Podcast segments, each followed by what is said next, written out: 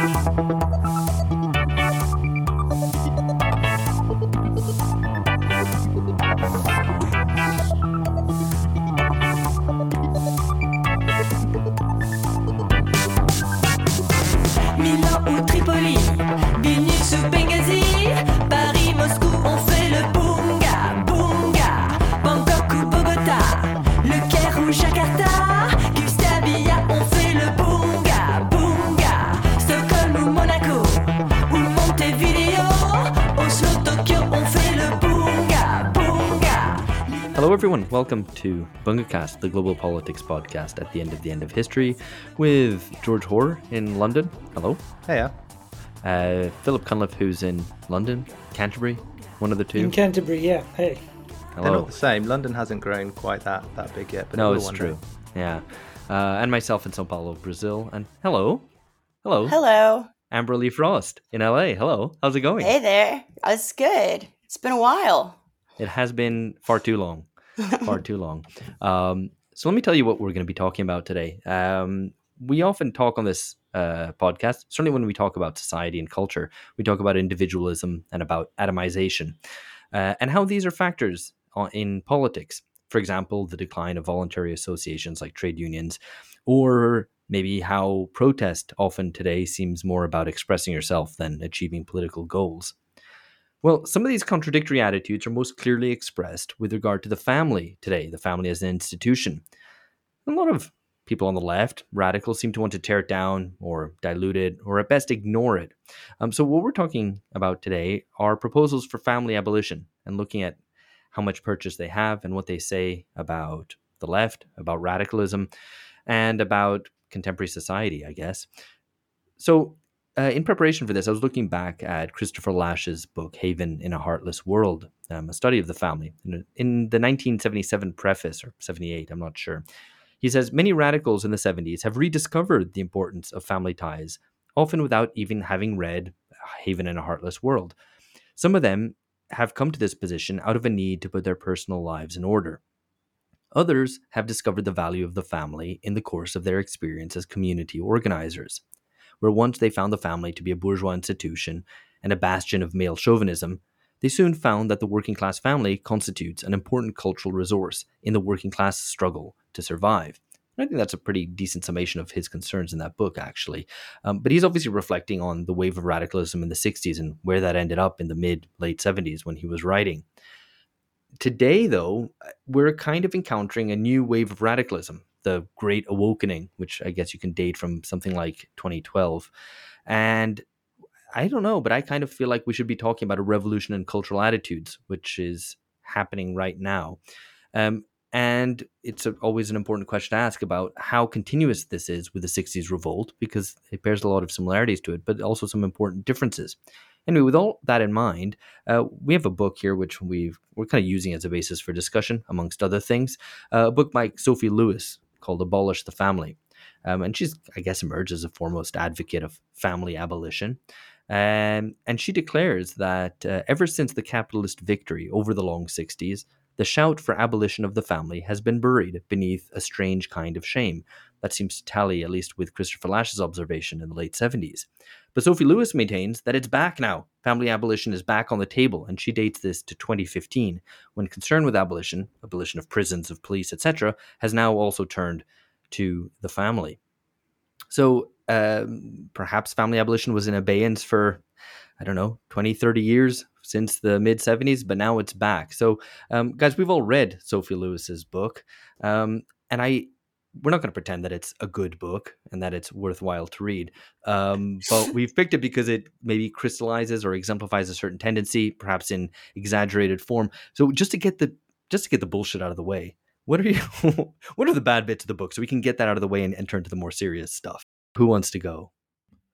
Yeah, I could I could kick it off a little bit. I just think some of the the I I I'd suggested that we get some of the over exuberance in the writing out of the way first because it's yeah. I mean, I think there are actually some good points in this, and I'll try and in the book, and I'll I'll try and make that case as we as we go on. But some of it is written in a very you know very caffeinated way. There's a lot of uh, descriptions which have uh, a clear audience in the industry, not perhaps in in the general public.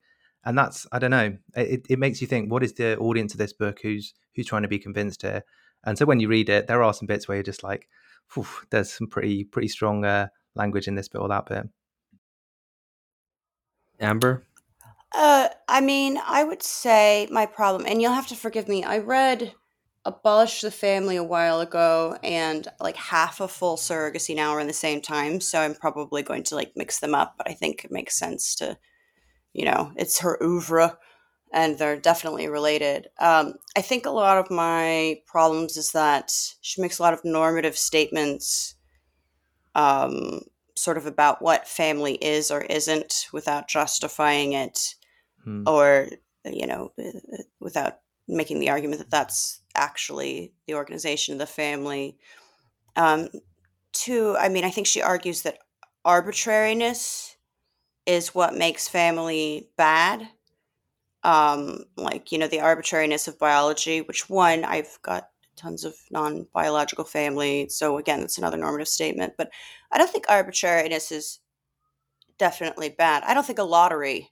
in terms of who you end up with is necessarily bad for you. I think I think having a family is a is a pretty good um, training for for children to know that you don't always get to pick your company.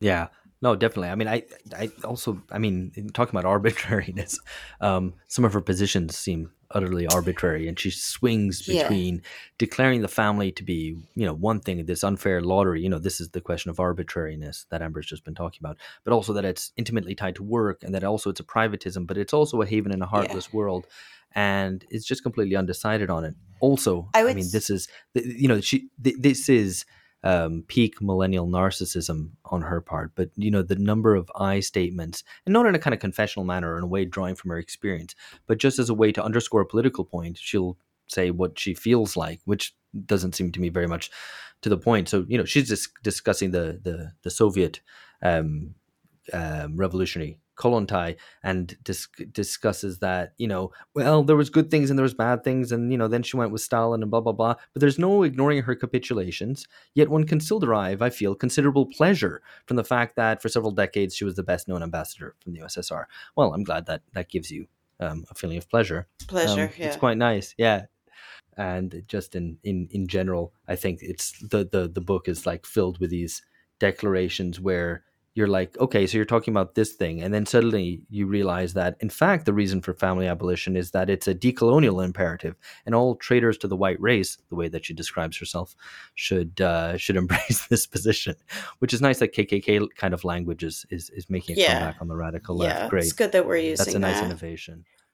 Yeah, I would I would add to that is a broadly though a broad ambivalence about everything and broad equivocating and a lot of cognitive dissonance. Like she's she has trouble holding a position um, about anything. You know, birth is horrible and traumatic, but also it's no different from any other work. Is is a good example. Like it's uniquely, it is different, but also it's just like anything else. It's, well, you, you got to pick one.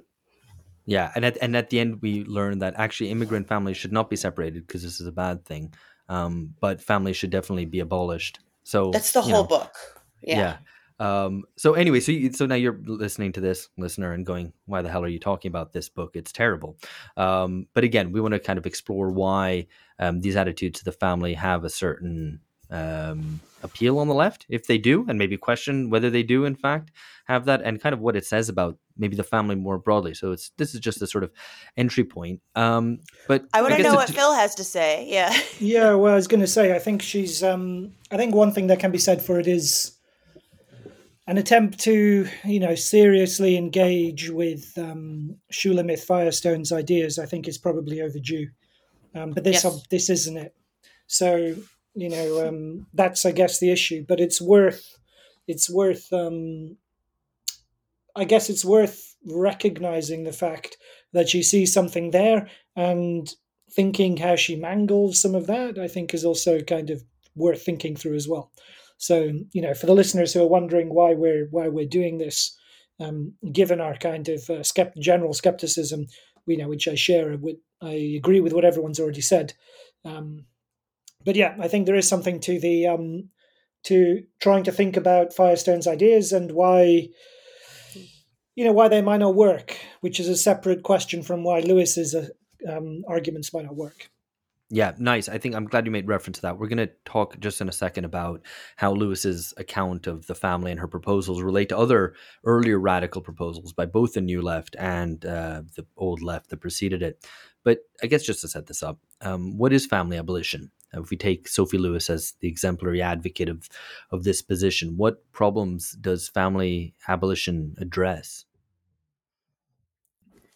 Um, I think that the big thing is she again she's very anti the arbitrary so i think she says uh, well i know she says that it's a you know uh, a corrective to sort of uh, biological determinism um, and you know uh, sort of whatever like the, not extending the, the, the family to people outside of blood relatives which again is insane uh, because that most people's families are extended through through marriage even or or whatever that's a non blood relation thing. Um, i think she sees she points out that the family is like the source of most abuse but i the stuff the stuff about abuse is a little difficult because i'm not sure she has much of an understanding okay i will say i only know this from an american context but the majority of abuse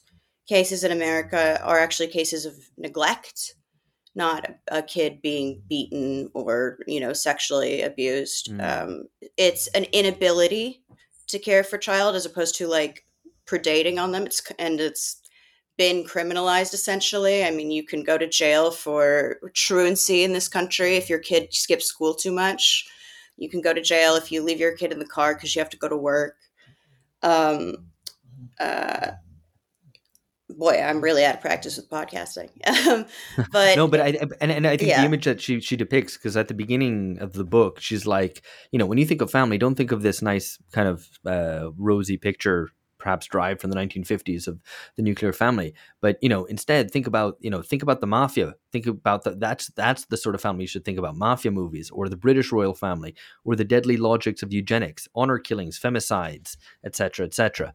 Um, think so, about the you know, minority of things like don't yeah. think so, about how it usually presents and i would say too like there's a the trauma abuse things like that it, she makes kind of a causation correlation conflation i hate that i rhymed that but it's like well yeah obviously most of it who else has the opportunity to abuse a kid but experiments yeah in collective parenting have a way higher rate of abuse. I mean, like any yeah, smaller sample, hey, but definitely higher rate. Any utopian community, you give them two weeks, someone starts fucking kids. Like it starts out great, and then and then the kid, then the multiple marriages, and the kid fucking started. Yeah, it's um. I mean, but the thing is also like you know, I don't know that saying like you know, the Godfather is an unappealing an unappealing picture of family. I mean, that's true, you know, but on the other hand, everybody likes to watch The Godfather as well, right? Yeah. And everybody sees kind of dynamics of their own family within it, you know, like sure. Fredo, you know, like um, a dominant patriarch, like this, a son, you know, a son kind of making his bid to take over sibling rivalries and all of that. I mean, so it's a very odd, you know, kind of saying, think of like think of the mafia, and that's why family is bad. Is yeah. a very odd way to kind of try and put you off family. It's um, very romantic. We, I mean, like think yeah. about how many mafia movies I saw. Goodfellas in the theater last week. It was like, yeah.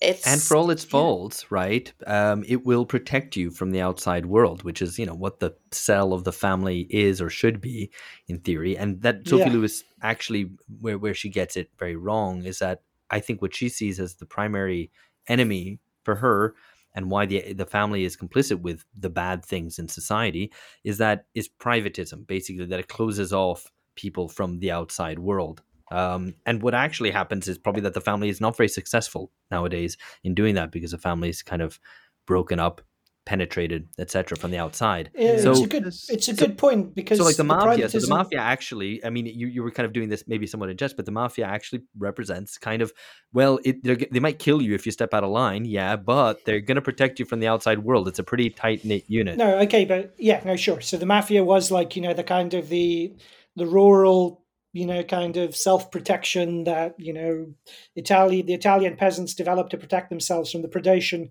of the state and it's transplanted to the east coast, whatever.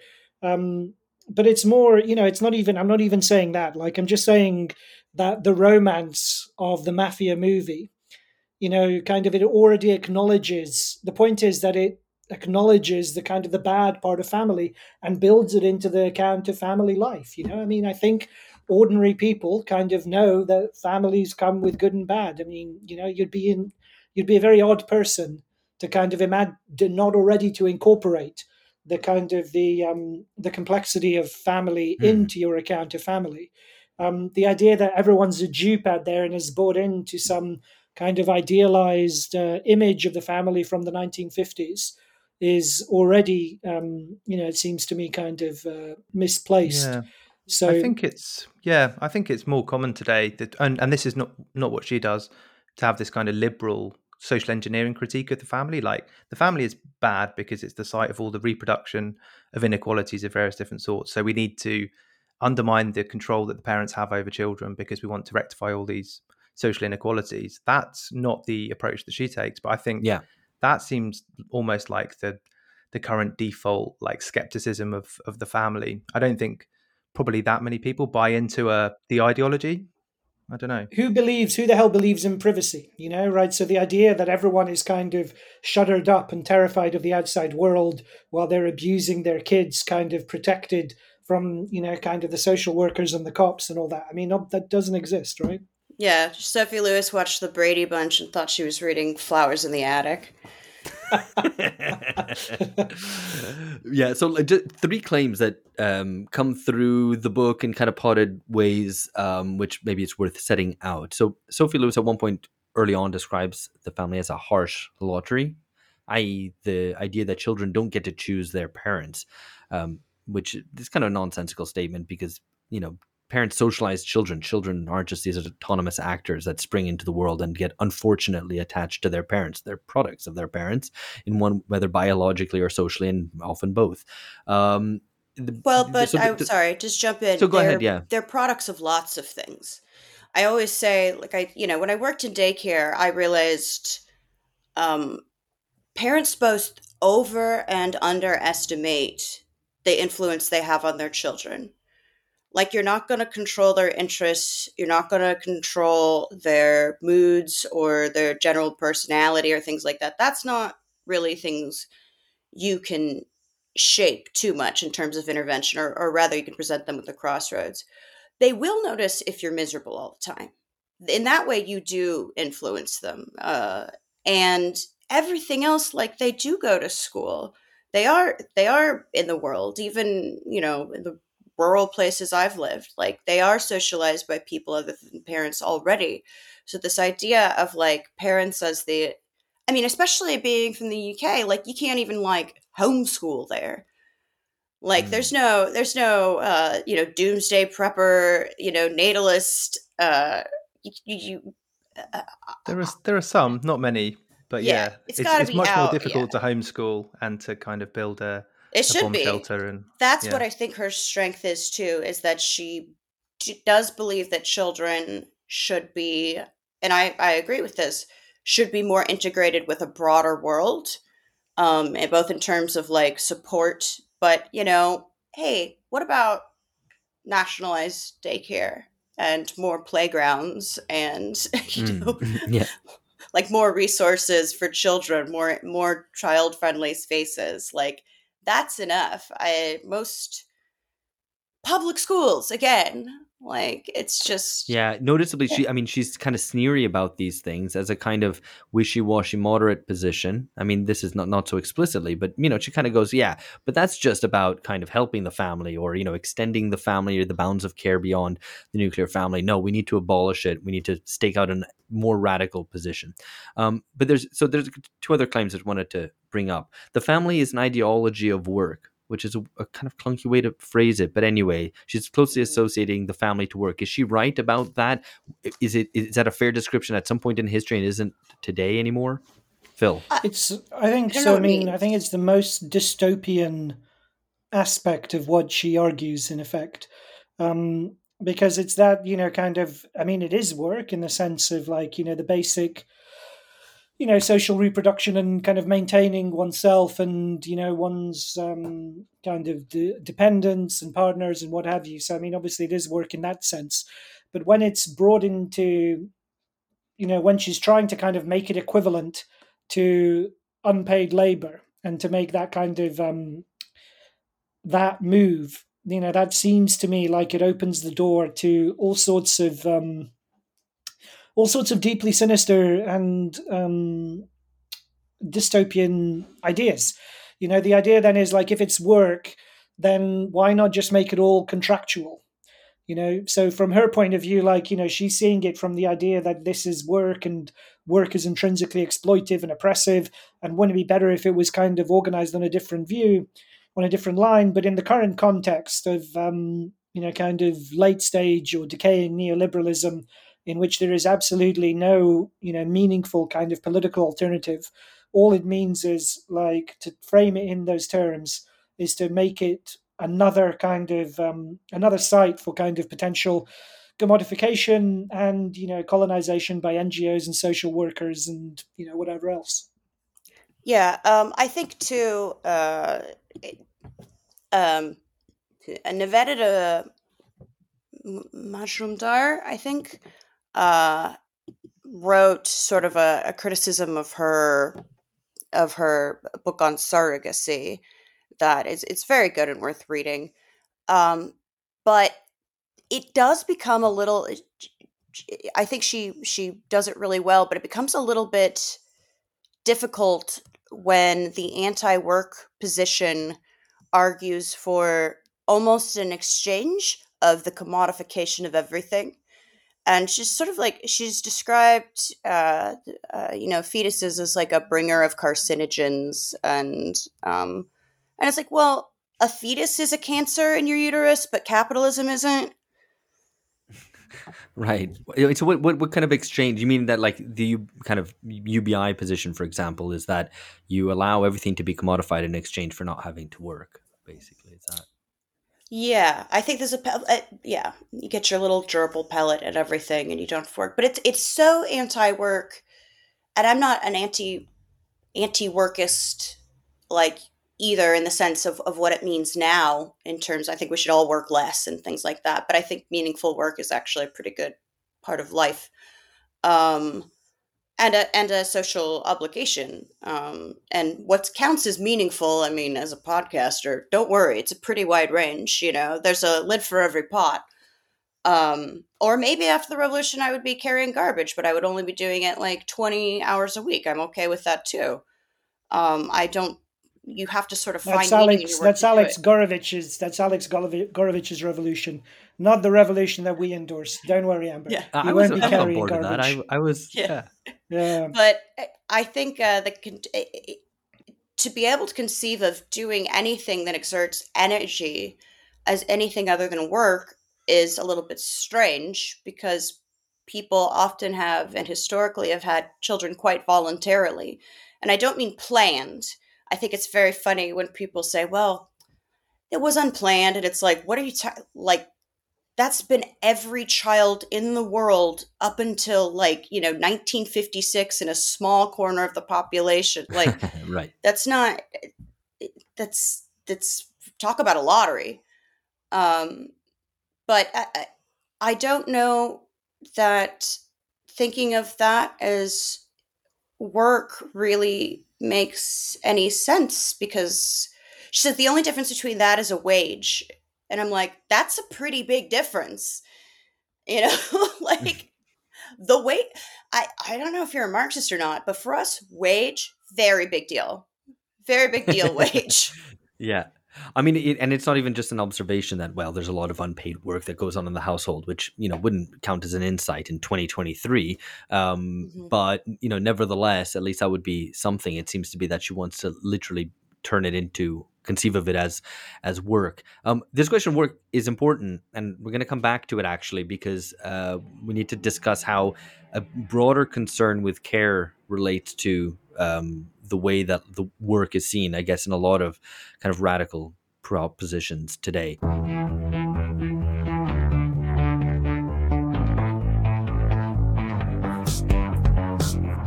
Um, one final point where I think uh, Sophie Lewis comes close to um, insight.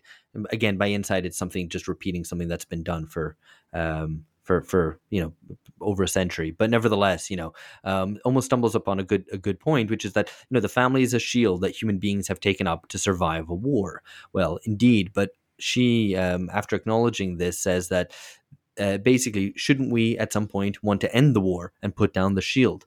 Um, which, you know, okay, interesting. Let's see how that goes. Though it seems that her proposal is to put down the shield of the family and then the war will end, um, which seems to me to be a way of waving the white flag and going, yes, I will submit to the war of all against all and the war of capital waged against humans. And uh, and we'll and and and that's what we- then we'll just have to live with that, and hope that something utopian and good comes out of it. But what war are, say, like the bourgeoisie or people living in traditional societies? I guess you could say nature if you have to go out and hunt every day, but like, what war are the bourgeoisie fighting against? I- Or are they just the only people for whom parenting and children are, are permitted to be a joy?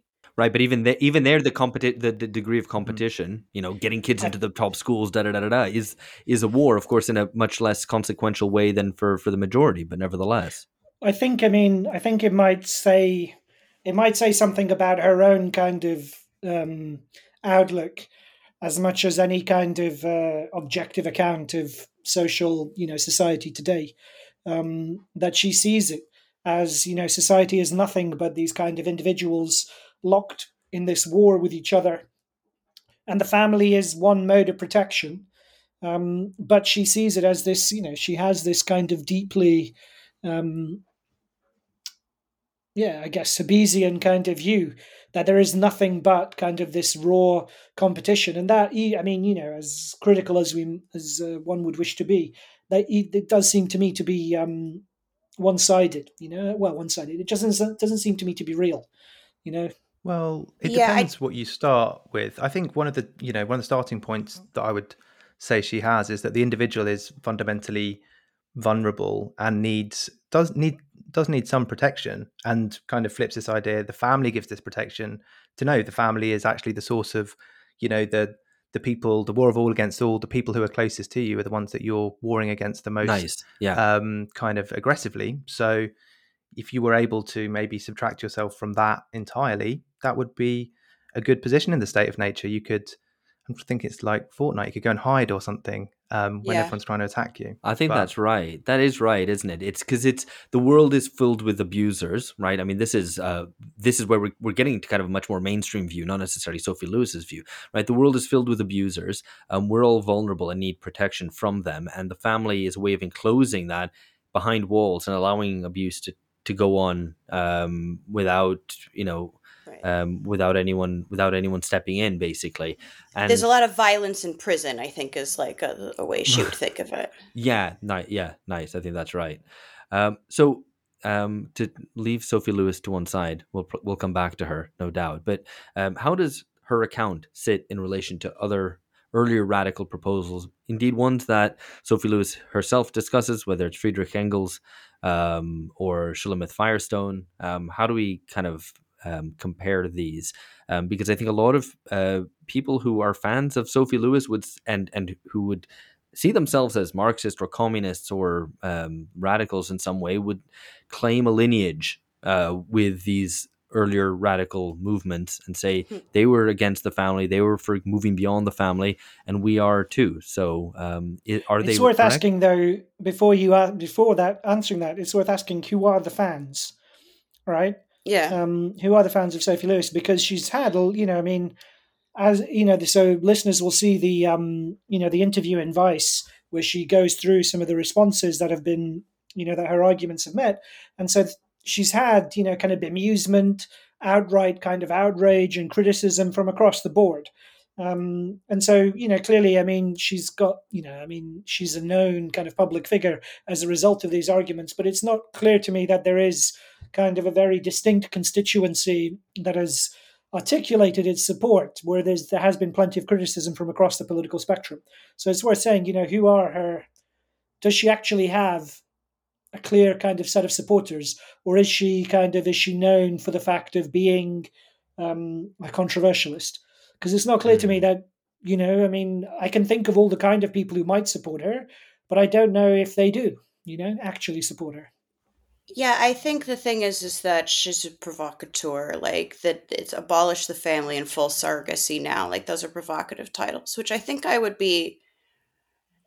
Uh, I think generally makes me not take someone that seriously, for better or worse. I think if she was a more literary writer, I'd be okay with it. But it's like, well, and I talk about feminism turning uh, away from user facing to industry facing. It's like the techification of America, where it's like, well, nobody asked to have to use the dongle, like, but they added it because they're like, well, uh, of course, I, an Apple employee or a tech guy, have the AirPods. You shouldn't have to, you know, plug in a thing, and it's like, well, the rest of us are doing That's that. That's the that's the phallocentrism that we're trying to get beyond. You know, like get rid of the dongle. I knew But I you were going to make a dongle joke. It was yeah, Yeah. inevitable. but I think the uh, the the thing about sort of feminism more broadly is that it's no longer women facing; it's feminism industry facing. And I think rather than Mm. fighting for an ideology or a politics, she's trying to carve out her space among people like her, people in publishing media. You know. Uh, I would say politics, but it- not real politics. It's not like there's a politician that's talking about Sophie Lewis. This is like a very rarefied kind of internal economy of of thought, and um, I I think that's worth pointing out. At the same time, uh, normally I would say that this makes her like a marginal nut or whatever, but I think the fact that um, she's an extreme version of like a kind of a few odd sentiments. The fact that her lineage, which by the way I don't know if you meant to make a pun there, comes sort of from you know. Uh, Firestone and Engels, or you know, if you like, doesn't, but she she claims them.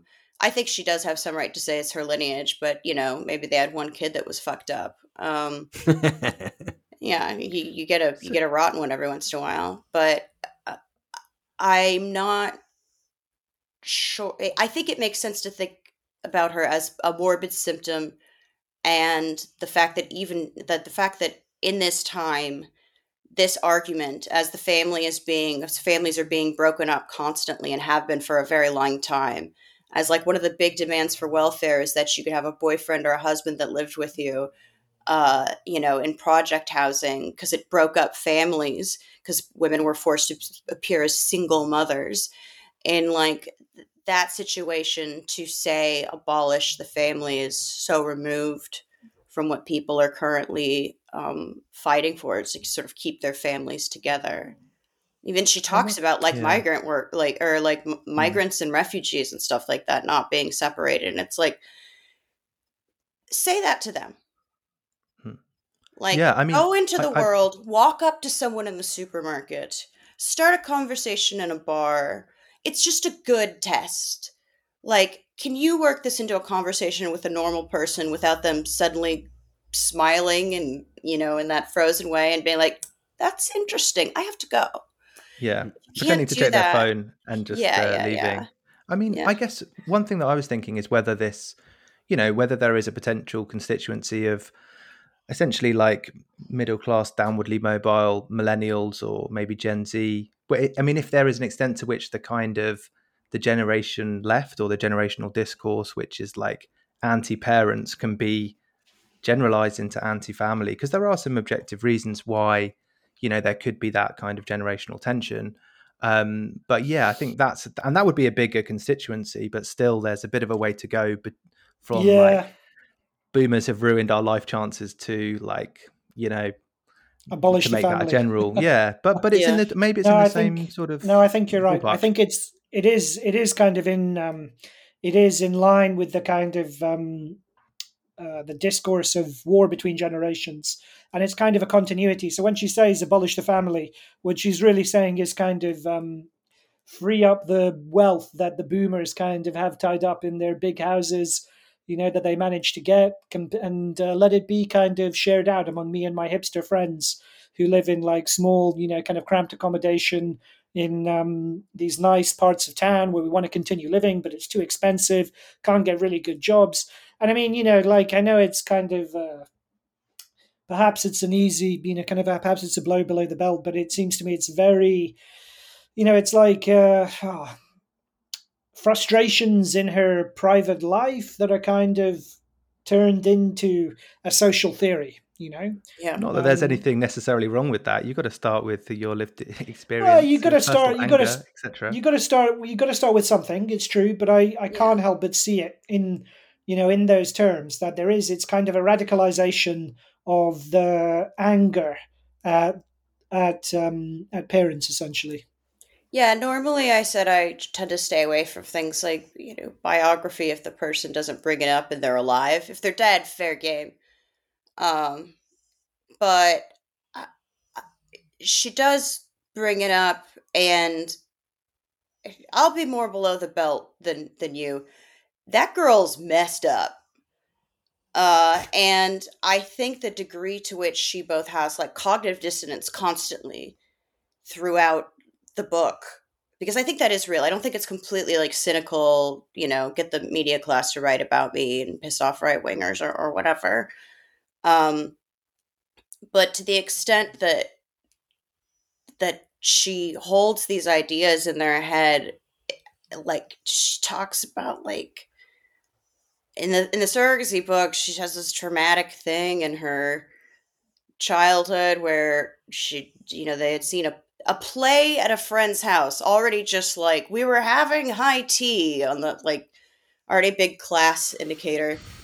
Um and there was like uh, some premise where there was the, the the paternity of a child was in question and she was like uh, that's ridiculous. You'd still love me if i wasn't eh, you know if i was the milkman's kid. And she said her her dad didn't say no. He just didn't say anything. And it's like it was just devastating for her. And i was like lady you're almost 40 like i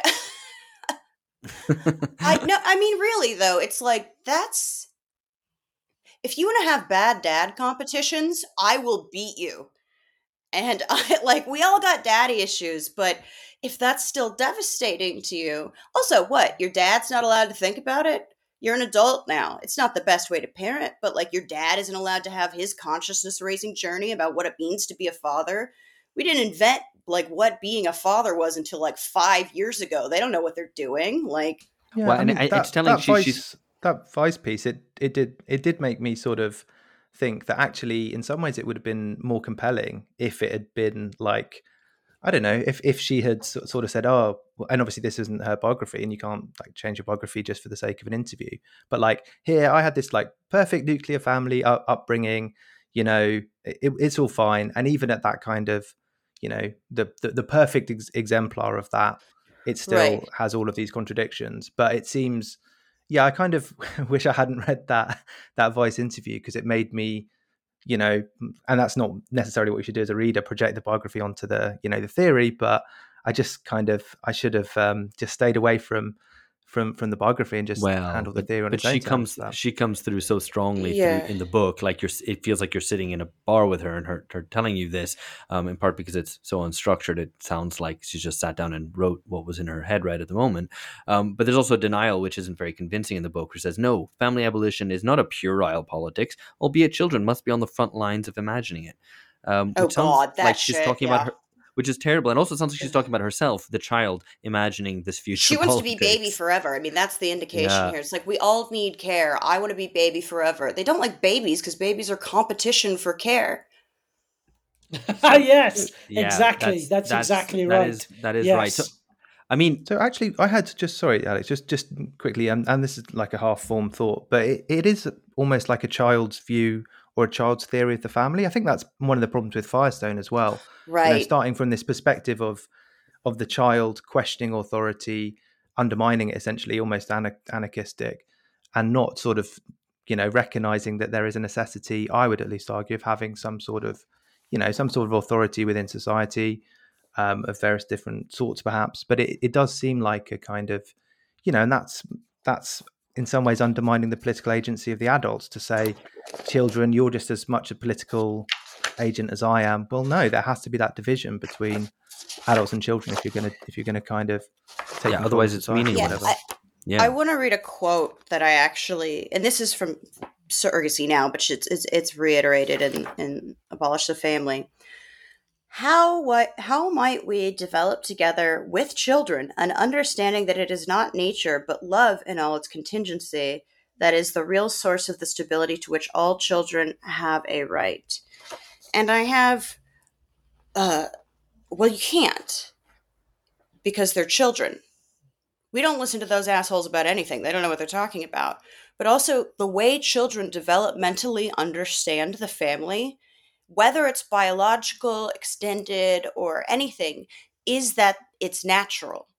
Abstract conceptions of like love or an intentional social formation, maybe when they're 12 or 13 or something, but it doesn't matter if they, uh, you know, if they're raised by grandparents or if they're adopted and know it or whatever, their understanding developmentally of family is that it is something natural because they Mm. are creatures of nature.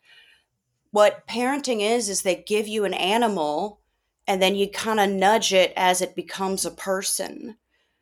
Like eh, you provide a context for it to not get hurt so that it can develop into a person. And, you know, there's some guidance involved, but honestly, I still come from the you know the position that a lot of parenting is just being around benign neglect feed them don't beat them pay attention you know but like you what are you talking about this collaborative thing with children they eat tide pods they're morons i mm-hmm. love them but they're very stupid and they don't know what's going on they literally physically intellectually do not have the capacity to think of an abstract concept of family. They're like, this is my unit. The first trauma you have is realizing that your mother or whatever your caregiver is isn't an arm that you can flex. You know, it, it- that it isn't a limb, eh, that it's a different person. The first trauma is different person. Your first word, no matter what it is, is mother because it's a screaming wail you make for to call over the person you need to change you or hold you or feed you, which is a metonym in baby for mother or parent or caregiver or whatever. They are natural creatures. Like the whole point of parenting is to get them out of that. so they're not little animals. Um yeah it just it just very utopian about ch- children. It's very as much as she dislikes the victorian idea of it it's very cult of childhood. And i think firestone is a little guilty of this as well where it's like yeah there's this pure kind of rousseauian little imp sprite that develops on its own and uh you know you see the only thing i found comparable that i've seen lately was there's an anti uh diet like parenting mommy blogger where people are like, well, what do I want to do if my kids just want to eat Oreos? And she's like, let them. Otherwise, they'll get body issues. And, you know, actually, if you restrict what they have, they're more likely to rebel and have weight problems later. And it's like, there's literally no evidence to support that at all. Like, children eat what you give them. And again, like, one of the reasons you introduce foods early is because you have to develop a palate like that's where intervention comes they don't do they're not like yeah i think i'll try sushi today like they go towards the familiar and the familiar tends to be the first thing they've seen you know, or the thing that's around them most often. It's just a very weird it's difficult for me to talk about this book because like the the not just the underlying premises that she's operating on, but like the ones under that, the very deep foundations are not correct. They're not the way the world is or the way children are or the way parents are or it's like how deep can Yeah. I go that Yeah. it's still wrong. and I think it's also, you know, I can't help but thinking about all of it. Like it just strikes me like there's a weird kind of, um, you know, what she wants is some kind of matriarchy, essentially, um, but not in any, not even in a kind of uh, fully conscious sense.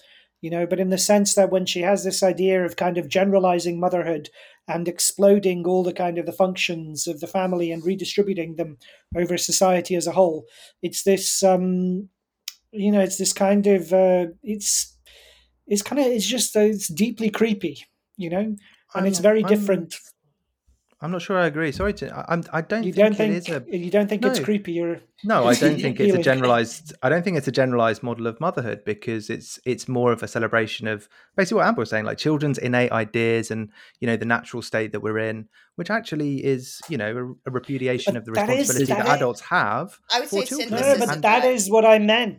That is Yeah. what I meant there, right? So kind of, you know, where there's some great kind, you know, there's an agency out there that will look after us, you know, mother. The world should be mother and we all get to be baby. Yes, exactly. But in effect, right, what it will be, right, if you did have her kind of um, society, it would require this kind of.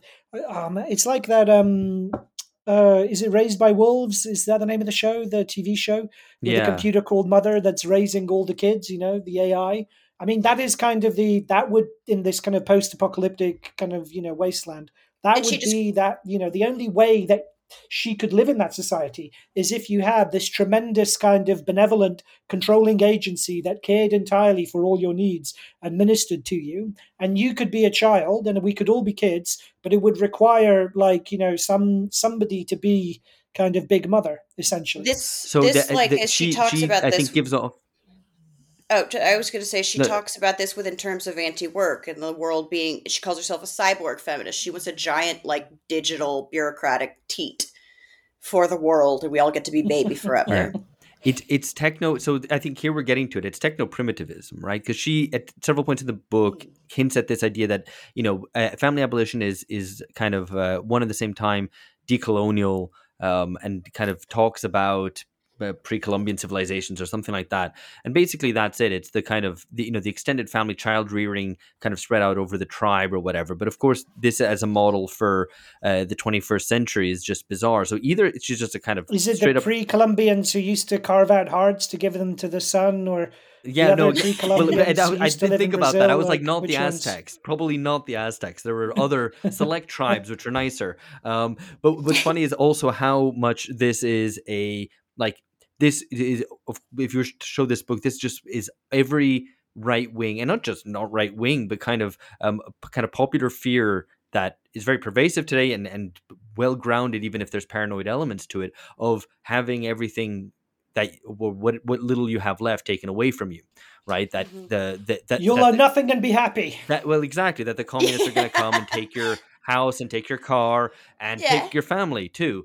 Um, and this is just Well, per, this is just exactly that. Now, what's interesting is that the right have this term, uh, the kind of alt right have this term or neo reactions at the longhouse, right? Which is this um, idea of the matriarchy, and the longhouse itself is some is an indigenous kind of construction where they would all live in this matriarchy. So it all kind of comes around and it's like, oh, this just book seems like it was created by kind of the alt right as a way as a kind of justification for their own politics. It's it's incredible.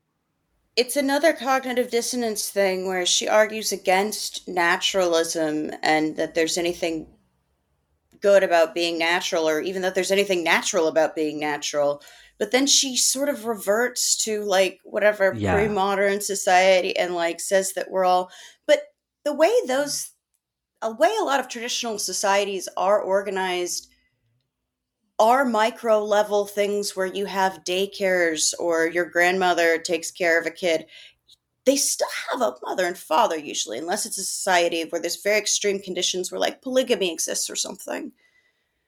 It's it it, it, it yeah, the, the techno primitivism thing is very weird. It's like we're all going to be digital tribesmen, but one, I don't think she she doesn't want to do what the digital what tribesmen do, which is like also have to go out and hunt and provide for people, like and Yeah. and also she doesn't really want to know how they actually operate, which can be like fairly complex systems of of uh, like social and and labor organizations so that you you essentially have daycares it's like what you think is like a radical thing is just a daycare aside Yeah, and they're normative and regulated informally, right? And she's of pretty antinomian by this, by the sounds of it, right? It's all go out and have queer sex and sounding like some kind of like ranty conservative. Go out and have queer sex all the time. You gotta get work, but but like that's kind of her vision. So anyway, what I wanted to bring up because I want to uh, move away a little bit from Sophie Lewis to talk a little bit more broadly about contemporary liberal left postmodern thought whatever which uh you know is not just this kind of little le- weird left wing thing but um i think seems to uh, have an element of confluence with social policy for example.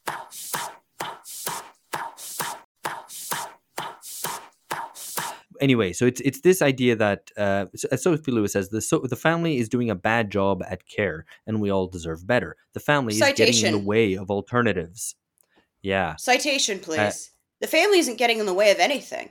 The family's losing. But also family Yeah. doing a bad job of care compared to what? Shit that, that she loves that phrase by the way. Compared to what? And she says Yeah. oh they're the families are good compared to what? And it's like well then you just said families are bad. And like that's the answer compared to what? Like you know the source family that fucked all the kids? Like what like eh, i don't Well, and a, a lot of state policy, rather than providing Yeah. welfare, has been concerned with um, this idea that family is getting in the way of providing care, and without really providing the uh, capacity and, and um, resources to have a family sustain a kind of stable, decent family life, and instead, um, you know, kind of pursue interventions which interfere with the autonomy of parents and so on. And like, but the but the left seems, broadly speaking, to be um, to go along with this um, perception of things and to be concerned with care. And I like I, I think this is worth asking why to use a term that Dustin Gu- Guastella used it, used in a, in a in a recent piece in Damage of antisocial socialism. Why antisocial socialism is centrally preoccupied with care today. Okay, first of all, Alex, you need to fucking give due. You need to give people due when they come up with terms, right? So, who came up with antisocial socialism? Who did? I'll give you a clue. on the podcast Somebody who was writing critiques. Yeah, somebody who was writing fucking criticisms of the lockdown left, the socialists who were opposed to society. yeah Before Dustin Guastella kind of started talking about antisocial socialism.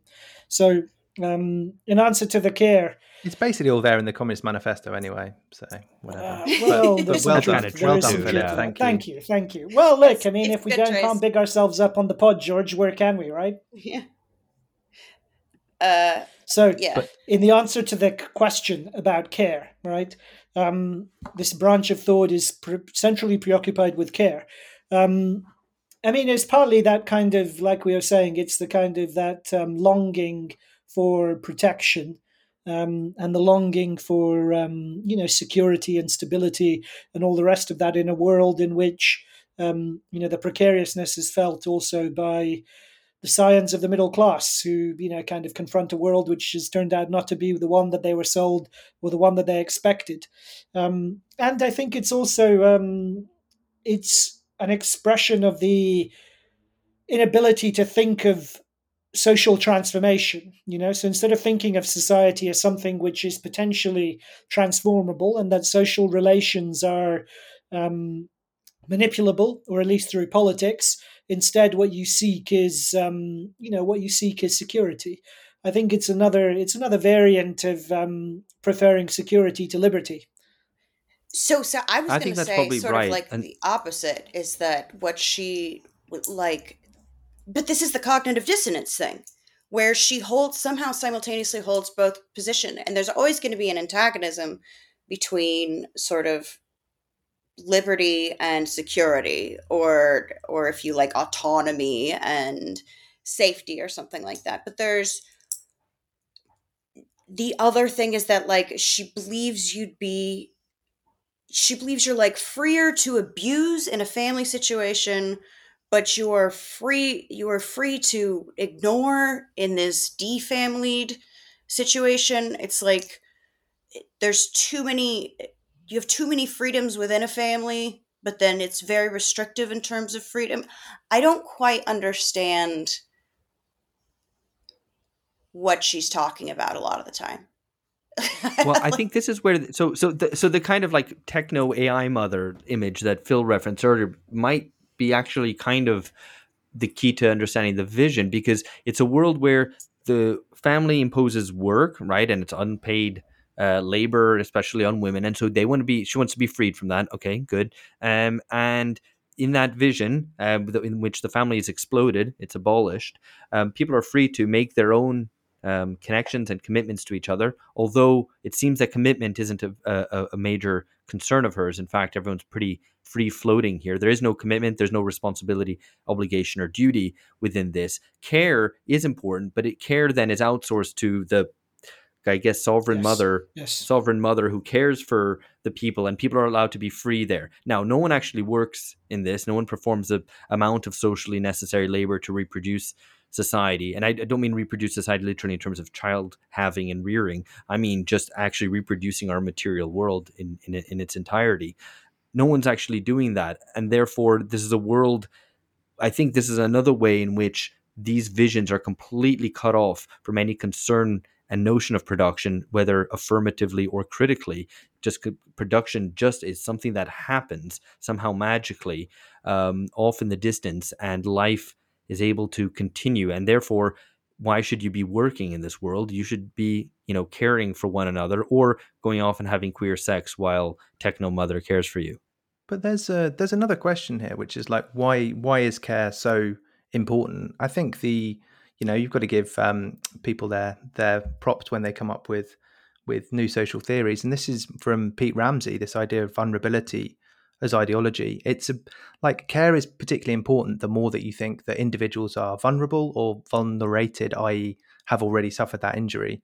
And the more central that trauma is, the more you're going to say that care is the thing that the the subject needs the most. Um, so I think that's probably the ultimate like cause of all this antisocial socialism is that people have internalized that that politics of fear, and that's a very heavily um, heavily summarized version of Pete's essays that we should link to in the show notes. But I think that's that's kind of central. If you start Yeah. from that position of the of the individual, that's what you need more than anything. You don't need kind of political control or political rights or whatever. You need care. Stupid babies need the most attention. Well, yeah, quite, quite. uh yeah I, okay so just sort of like e- e- extend from that it goes into the anti-work stuff too where it's it's caring for yourself and it doesn't have a lot of caring for others though and it doesn't seem like there's any consideration of people might enjoy it reminds me very much of kind of like the second wave like radical feminism being like you're being penetrated it's injury to you and it's like uh yeah i like it. And whether that's socialized or not uh you're not going to sell people on it. And i think to the degree to which socialist projects should be um involved in sort of shaping desires the baseline of say do you want socialized healthcare that's you know distributed by the state? Someone might be like ooh or or no. But if you say do you want healthcare? the answer is yes if you say hey do you want uh you know more daycare available? Do you want um you know child credits more more time? They would say yes uh but if you said do you want to abolish the family and, and parent communally? They would say absolutely not. And it's a thing that's happening sort of more often within desperation like mutual aid is just poor people sharing what little they have but she talks a lot about mutual aid. And i think it's another example of of taking a trend that has been accelerating, which is the degradation of families, saying we should do it and actually it's good. It's it's trying to Mhm. change what people want instead of trying to change the world.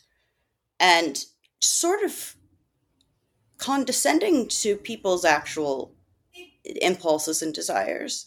And it's like, you know, who are you talking to? Like, uh, That's bang who are you yeah. talking to is a good thing to ask any writer. And you should be able to come up with some kind of an answer, even if it takes you a while.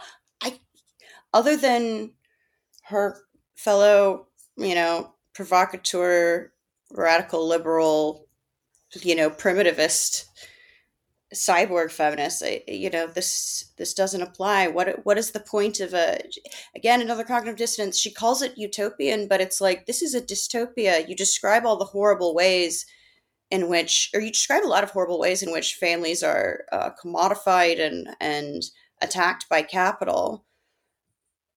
And then you say what if we finish that project and if we finish that project the dystopia will become a utopia it's kind of a um, atomization Yeah, absolutely. That's it. accelerationist but that, that, that- that's it. I mean, I She's think a lot of pissing on our shoes and telling liberal, us it's raining. yeah, radical liberal left. I think is fundamentally their object is their objective. Their whole politics is accelerationist, but not in the way that that term used to be used. It's kind of about just ripping up uh, what little of society there is, and I think this is this is something which strikes me about discussions of patriarchy, right? That somehow the patriarchy has to be reconstructed to be to be dethroned once again. Um, while at that, while the reality is that there is no patriarchy, um, and likewise with racism, we have to rebuild up racism um, as much as possible to be to then attack it. Um, Job security, Yeah, baby. and mean, we, you know, So, I mean, she she kind of mentions, and I mentioned it before, the Communist Manifesto, and this, you know, this idea that you know capitalism has basically already abolished the family, and she, you know, she does mention this, but I think if you really kind of exactly what you were saying, Amber, it's like this is this is the you know this is the way things are moving anyway. So how radical is it to say let's just take this existing trend and and basically take it to its completion? You know that it seems to me like that's probably the most in some ways the most damning criticism you can have of of it that for all the kind of radical framing is it actually that radical taking something which is already kind of happening or happened and just taking it to the next stage and trying to change people's desires as you said so that they they like it rather than um, oppose it it she would say, uh, you know are you changing yeah. the material a full dysto- a half dystopia bad, a full dystopia good. Like, uh, gotta be the handmaiden of the. yeah And you know what? It's accelerationism with no endpoint. Like it's not like oh we wreck everything and then and then a good thing happens. It's like we wreck everything, and that is the good thing. Yeah, well, it's not like these con- the pu- pushing these contradictions to their logical conclusion will then somehow reveal a new situation which is revolutionary when we're suddenly completely freed of all kind of social bonds that now I don't think we're she kind thinks of going to be truly revolutionary. I don't think she thinks it's a new situation. Like I think she's like uh, uh, what she's describing is just the things that happen to poor people all the time. I, I when my mom was pregnant, she lived in my mama's house, and we lived with my grandpa till I was five, and uh, you know had various you know family arrangements like that. That's a thing that's already happening and has been happening forever, and is is more meaningful to working class people just because it's a question of resources. So, I, I, what she's describing isn't a new situation. It's it's just it's the way I grew up. You know, it's the way most I think working class kids grew up, and even a lot of middle class kids, especially if they come from fucking immigrant families, and like Yaya lives with you. Um, but there's just no there's just no other side of the acceleration it's just it, we'll finish the project we'll finish what capital is doing and then it will be good. Yeah, it there's an absence of utopia even in the vaguest sense here. Which is weird because I picked up this book thinking, okay, well, I'm not going to agree with it most likely, but at least I'll get a sense of what her image is of the post family abolition world is, where we're all ho- holding Mm-hmm. hands and sharing things, and things are plentiful and abundant, at least in terms of free time, if not material wealth, and children are raised in such a way that I don't know. I don't know. I thought I, was expecting something, and you don't get that actually at all. It's just the destruction of the, the accelerating the destruction that's already ongoing. Yeah, I mean, there's no. It's, it's not necessary if you want to kind of say to abolish something to have a ready-made alternative. But there are, you know, generally the the way that kind of movement goes is to identify what characteristics it is that are, you know, cancelled, transcended, taken to the to the next level. And I thought she was going to do that in the, the kind of the conclusion where she starts throwing away around these uh, five dollar words like Aufhebung and all this sort of thing. I was like, oh yeah, I, I, I can I can kind of see where this might be going. But you know, partly I think it is that there isn't really the the kind of conditions for seeing what an abolished family would look like. Like you can't you can't kind of just come up with this, or you can't kind of just do it intellectually. There has to be a movement that's that's driving this forward. That, and that's not you know that's not really the case at this point in time. There's no real movement towards the abolition of, of the family. I wouldn't I wouldn't say except for the, I- capitalist one, Yeah. which is just uh, one of endless kind of atomization at this point. Yeah, and and it benefits capital to own the. I would I would throw into that broadly. She sort of she's in the techno utopian realm of thinking that bodies are the problem, like uh, you know, bodies like the fundamental oppressor or whatever. Um, so she has a Hmm. very um, she she would I think position is is like I'm I'm framing pregnancy realistically, and it's like no, there's there's there's a lot of there's a lot of projection and action words on there. Like I think it's fair to describe birth as violent, but pregnancy is cancerous. The sun is fucking cancerous. We do things to ourselves all the time that aren't good for us. Is is the idea to keep us in like pristine little boxes so that with regardless of like personality or or like or um, hobbies or doing anything are we never supposed to smoke are we never supposed to like get a little drunk? Are we never supposed to play sports? Are we never supposed to have children? Are we never supposed to look i am driving this car okay? I want to get out of life with some scratches on it. Like I- i- it's this idea that we have to be sort of preserved and encapsulated. It's Yeah. I very think that's weird. I think that's it's really part of it because it's um you know when she I think you know when she I mean you know so she cites the the statistics about family being you know the site of all this kind of abuse and torment and trauma and what have you.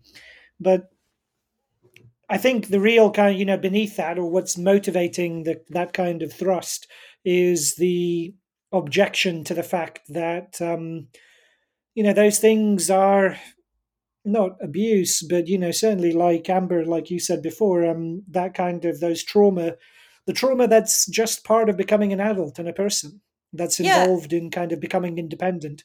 You know, she wants a world in which there is no kind of vulnerability, essentially, and there's no possibility of being let down or being kind of um, at risk. You know, and but it's not the case because you know we are intrinsically vulnerable, and therefore inevitably um, you will be put at risk. And so this is what makes me think that there really is kind of underlying the whole kind of structure of the argument, such as it is, is this desire for um, perfect security, which can only, you know, and it's like that, you know, it's a it's a it's a fantasy, like I say, of the kind of Mm. omnipotent mother. That's the only way I can see it. Yeah, and I think it, it is also the fantasy of conflict-free living, um, which is something that you know when I looking back at at uh, Lasch's work, also kind of it's something that comes through quite clearly in his depictions of the post '60s left, um, and it's obviously still with us. But it's a, an ideal of um, family living of interpersonal relations, which can be shed of conflict and.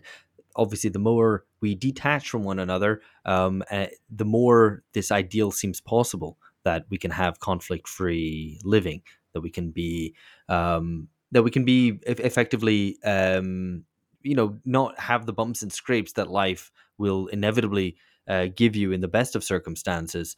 Um, and i think the family abolition one is also uh, is also kind of very much part of that uh, very much part of that vision.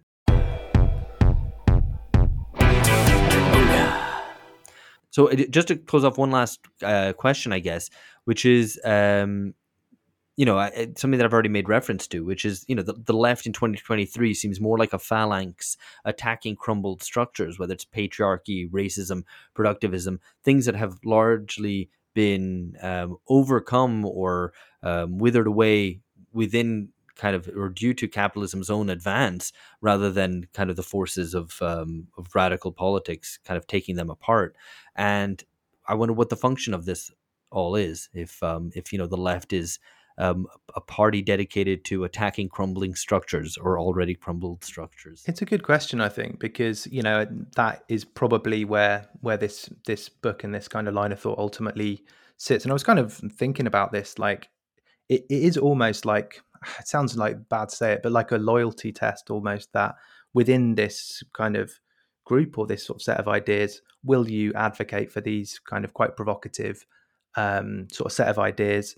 And that and that sort of thing is a you know Mhm. that's a good way Mhm. to to kind of to, to bind a group together and to kind of make it um, more more capable of of um, furthering its own interests. You don't want to kind of be quite so reductive, but probably it does come back to you know come back to class, and that there is a specific class to which these you know you don't want to talk about the PMC all, all day every day, but in this case, maybe this uh, term is is applicable because this might be the constituency of these ideas, and they are you know quite um maybe so maybe that idea of going into a bar and talking to people about this that almost becomes a positive thing because the fact is that that that is distinction and that differentiates um advocates of abolishing the family from uh, quote unquote normal people so yeah i mean it is a well, good but question so right? there are diff- there are a few options, right? So I mean, there's the um, so you know, in terms of the, I mean, you outlined this, Alex, but there's a few kind of political options. So there's girl boss feminism, where like um, you know, either you can afford surrogacy or you can afford um, private childcare. There's surrogacy, which um, you know, I mean, there is some surrogacy which is kind of um, so at least as far as I've read, you know, which is um, kind of people um, not looking to either to survive or to profit, but simply to extend the possibility of giving other people a family, and that it's not based on you know, it's not based on purely a kind of indeed, right? She hates those So- women now. and then there's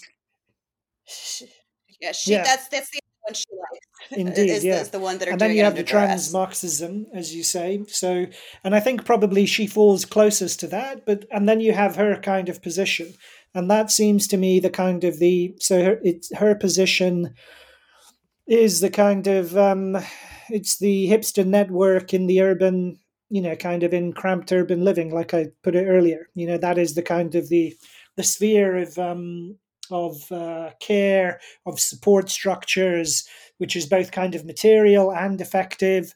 Um, and that is the that's where it kind of sits in all of these um, political options that lie before you, and that is the loyalty test I think that George was talking about. That's this you know for this group, um, that's their vision of living. So you know instead of like paying for um, I don't know like uh, you know like a Thai or um, I don't know, you know, uh, like Guatemalan kind of uh, teenager to carry to carry your kid for you, or to have like um, Romanian a Romanian nanny if you're like a Remainer in the UK or whatever it might be. In this vision, it's um, it's a loyalty test for a different group of people in terms of what they want from life and how they envisage their life. Yeah, and to the extent of which they actually believe that, or if they've just irony poisoned themselves into thinking they believe it because they forgot they were kidding, it's not clear. But there's definitely like something there. I would say that this general thrust is actually the greatest manifestation of liberalism. It was the most like, you know, it was the most like fighting monsters then become one because it sort of uh it f- doesn't just fall in line it does the work of saying like we don't need institutions your job as a radical is to smash which obviously has more novelty and more fun and it's leisure building things now that's work and work is bad is what we've decided even if it's something you would Yeah. do with no financial remuneration like parenting or making a fucking chair or you know painting or gardening or whatever it's all work the only difference between that and you know, waged labor is a wage. Again, pretty big difference. But you have do what you love mindset. You don't know the difference between work and leisure, and uh, and and building things is work. So you don't want to do it. And I'm not saying building things isn't work. I'm not saying parenting like isn't work. I, I, I'm just saying like there is joy to work, and one of the true like arguments on behalf of the family um not in it insofar as like the family as like an economic unit the way Engels would say um not that but like the sense of family that we have which is already sort of mixed and matched with neighbors friends extended family you know not for her because she's bourgeois but like already has been to the extent that um that that is a good thing is like one it's economic like no, I don't mean in terms of money, but in terms of like economies of care. It's way difficult. Have you ever like worked at an editor's uh, or worked at a magazine or been doing something where five editors go through something? It's just impractical. And I think you have to think about the practical end of parenting because it is a practical job. Um, and two, I think it's good for you to not have to choose everything in your life. I think it's good for you to get a randomly assigned people, whether it's through adoption or or biology or your neighbors or or whatever in- integrated families like the whole absolute freedom all the time, freedom from work, freedom from responsibility. It sounds like a very listless, sad thing. And when I hear about, you know, I feel the love of my queer network and family, and like, yeah, but you're really unhappy. And again, I'm trying not to get into like any kind of personal attack, but this is like an incredibly sad person. And you're living the lifestyle that you prescribe because it's essentially a lifestyle. It's not a political program, it's the opposite of a political program. She's, you know, she's George Soros in the EU combined uh, when it comes to sort of like social fabric. Uh, she's just keeping doing that work um, that's the only work she's willing to do is like breaking stuff down because it can be described as novelty or leisure and it just becomes this circular thing but it's like you're fighting for a world that's already encroaching. It's like you're saying actually the tidal wave is good as the shadow forms over our head. When there are she makes no arguments exactly. for the positive aspects of family and the reasons why it has existed and she's sort of positioning it all under the idea that like it's bad because I don't get to be baby anymore. I don't get to be baby forever. I want to be a brain in a jar and baby forever. Yeah, exactly. Bang on. All right, I, think we'll we'll leave this here. Um, we've uh, criticized Sophie Lewis enough, um, but I hope, uh, listener, that this has been useful also in kind of sketching out certain tendencies, both in society at large uh, and also politically uh, in terms of those who are looking to maybe accelerate some of the worst tendencies in contemporary society. Um, thank you for listening. Thanks, Amber, for joining us. This has been fun. Yeah, um, thanks. I, it's the first she, time she knows she's welcome on anytime. Time. Yeah. Yeah. Hey, if you ever want to do a follow up with full surrogacy, I just finished that and have extensive notes because it's well, weird. yeah. Well, if we if we if we have uh we can just maybe make this the the the anti Sophie Lewis podcast and, uh, and, and run with that there. Just just be fully destructive. Um. All right. Uh. That's it from us for now. Catch you later. Bye-bye. Bye.